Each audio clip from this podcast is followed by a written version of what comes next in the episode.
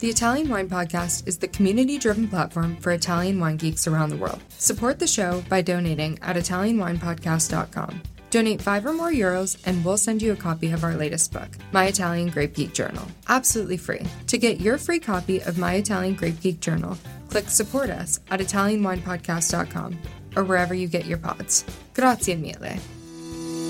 Wine to Wine Business Forum is a training and networking event for anyone involved in the wine business. Held in Verona on November 13th and 14th, this year, the forum will involve over 90 international speakers and over 50 sessions on topics ranging from marketing and communication, sustainability, strategy, new market trends, and market focus. In collaboration with the Italian Trade Agency, a number of market focused sessions will be broadcast in a podcast series on the Italian Wine Podcast, a media partner of the Wine to Wine Business Forum. Buongiorno, buongiorno a tutti. Eh, siamo alla prima sessione dry, subito dopo la degustazione. Vale la pena partire in tempo perché siamo abbastanza prolifici di slide oggi, come da tradizione di Attilio. Professor Scienza che eh, guiderà la sessione, non credo abbia grande bisogno di presentazioni, ma insomma ci, ci proverò. Tra le altre cose, insomma, professore ordinario a Milano, autore di centinaia di pubblicazioni, più di 20 libri in italiano. Di lui Stevie Kim ha detto che se sapesse l'inglese sarebbe come Jancis Robinson. Sarebbe un guaio. Se sarebbe un guaio, anche sì, è vero. Però insomma è un, un'istituzione. E oggi ci parla di un argomento che è un tema caldo, che è quello non solo quello dei vini naturali, qui si parla di un concetto allargato di naturalità del vino, che è diverso, e ci aiuterà in qualche modo a togliere quella aura di ambiguità che c'è intorno al concetto di naturalità.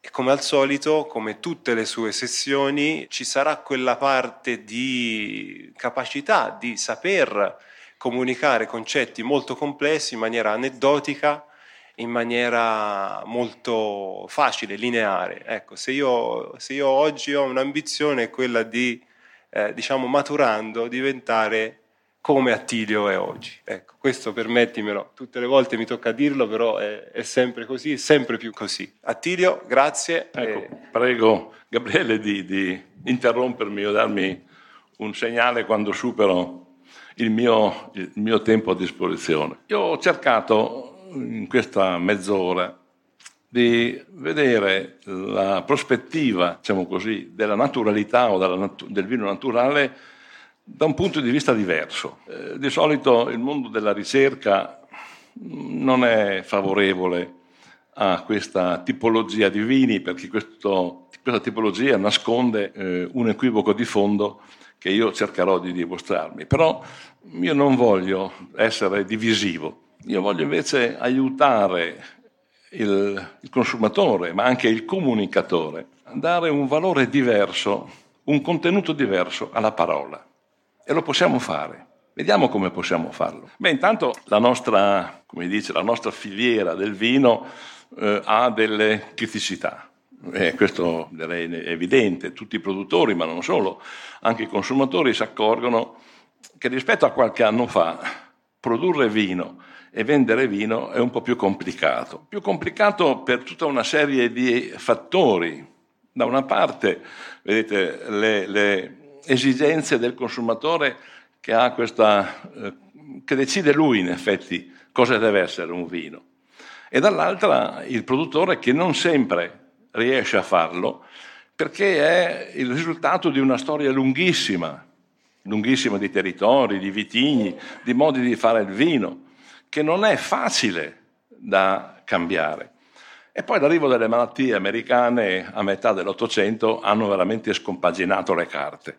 Perché prima di allora, in quella famosa età dell'oro di Ovidio, era una cosa fantastica. Il viticoltore praticamente si curava di potare la sua vite e, e di zapparla e poi di raccogliere l'uva. Non doveva fare nient'altro.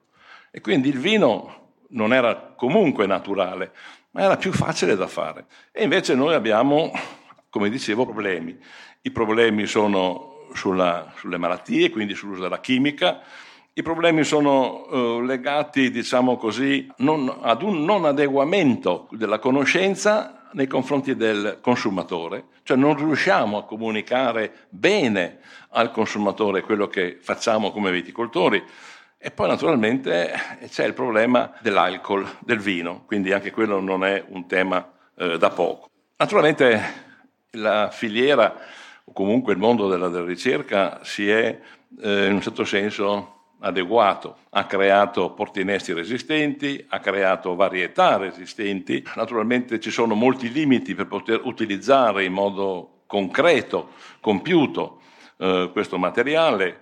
Eh, queste, queste, varietà sarebbero veramente eh, delle possibilità straordinarie per poter fare una viticoltura praticamente senza chimica o con poca chimica, però naturalmente non siamo ancora arrivati in fondo. Il giorno in cui noi riusciremo a, in un certo senso, a entrare nel DNA, ma non come cisgenesi o transgenesi, ma operando sull'RNA, perché questo è il futuro, certamente potremo avere delle varietà che noi conosciamo, tradizionali, resistenti alle malattie. Un problema di fondo è rappresentato dai giovani. Vedete, eh, i giovani sono il nostro futuro, ma non solo come società, sono il nostro futuro come consumatori di vino. E se noi osserviamo i loro comportamenti nei confronti del vino, ci accorgiamo che sono molto diversi da quelli che avevamo noi o che abbiamo ancora oggi noi. Quindi questa prevalenza di giovani nella popolazione eh, mondiale che è determinante. Questa voglia che hanno i giovani di legare il consumo del vino ai, ai grandi temi della giustizia sociale, della sostenibilità, della difesa della biodiversità, che non riusciamo comunque a testimoniare perché veniamo da una cultura molto diversa. Questa tradizione, insomma, della, eh, del mondo viticolo che è un vincolo culturale enorme. I giovani di Dioniso non ne ne frega niente dei miti greci non dicono niente, cioè hanno bisogno di temi diversi, hanno bisogno di un linguaggio completamente diverso. Noi dobbiamo dimostrare a loro che fare vino e fare vite è un modo non solo di eh, perpetuare una cultura, ma è un modo per dare consistenza alla nostra società, consistenza in termini economici, ma non solo, consistenza in termini anche ambientali. Quindi fare vino vuol dire anche consumare CO2, vuol dire anche mantenere una buona diversità, cioè hanno bisogno di una storia diversa dalla nostra, hanno bisogno di vini che si legano al loro modo di vivere. Non si beve più a pranzo, non si beve più eh, assieme a un cibo, si beve in modo molto diverso. Quindi noi dobbiamo aiutare queste persone a modificare il loro modo di vedere, naturalmente, e non dare a loro poi l'impressione del problema della, diciamo così, eh, dell'alcol, perché l'alcol è veramente un, un, problema non da poco. Non tanto perché eh, gli irlandesi hanno chiesto di scrivere sulle etichette il, il, pericolo dell'alcol, ma perché è una sensazione percepita. Ormai tutti chiedono vini poco alcolici, tutti chiedono, anche se poi bevono magari gin o whisky, ma comunque alla fine nel, in un consumo generalizzato si chiedono vini certamente meno alcolici, di qualità ma meno alcolici. Ecco, abbiamo bisogno, vedete, di una nuova parola per poter, in un certo senso, eh, condurre la nostra strategia. Quella parola mette assieme digital e physical, quindi eh, vedete la parola digital. Digital. vuol dire strutturare in modo organico gli aspetti così della, della, della, nostra vita, gli aspetti della produzione, gli aspetti di tutto ciò che è attorno al vino attraverso gli strumenti digitali. Questo è, è perché è lo strumento con il quale i giovani si avvicinano al mondo, entrano nel mondo. Ormai il digitale è l'unica porta d'ingresso, hanno solo quello loro.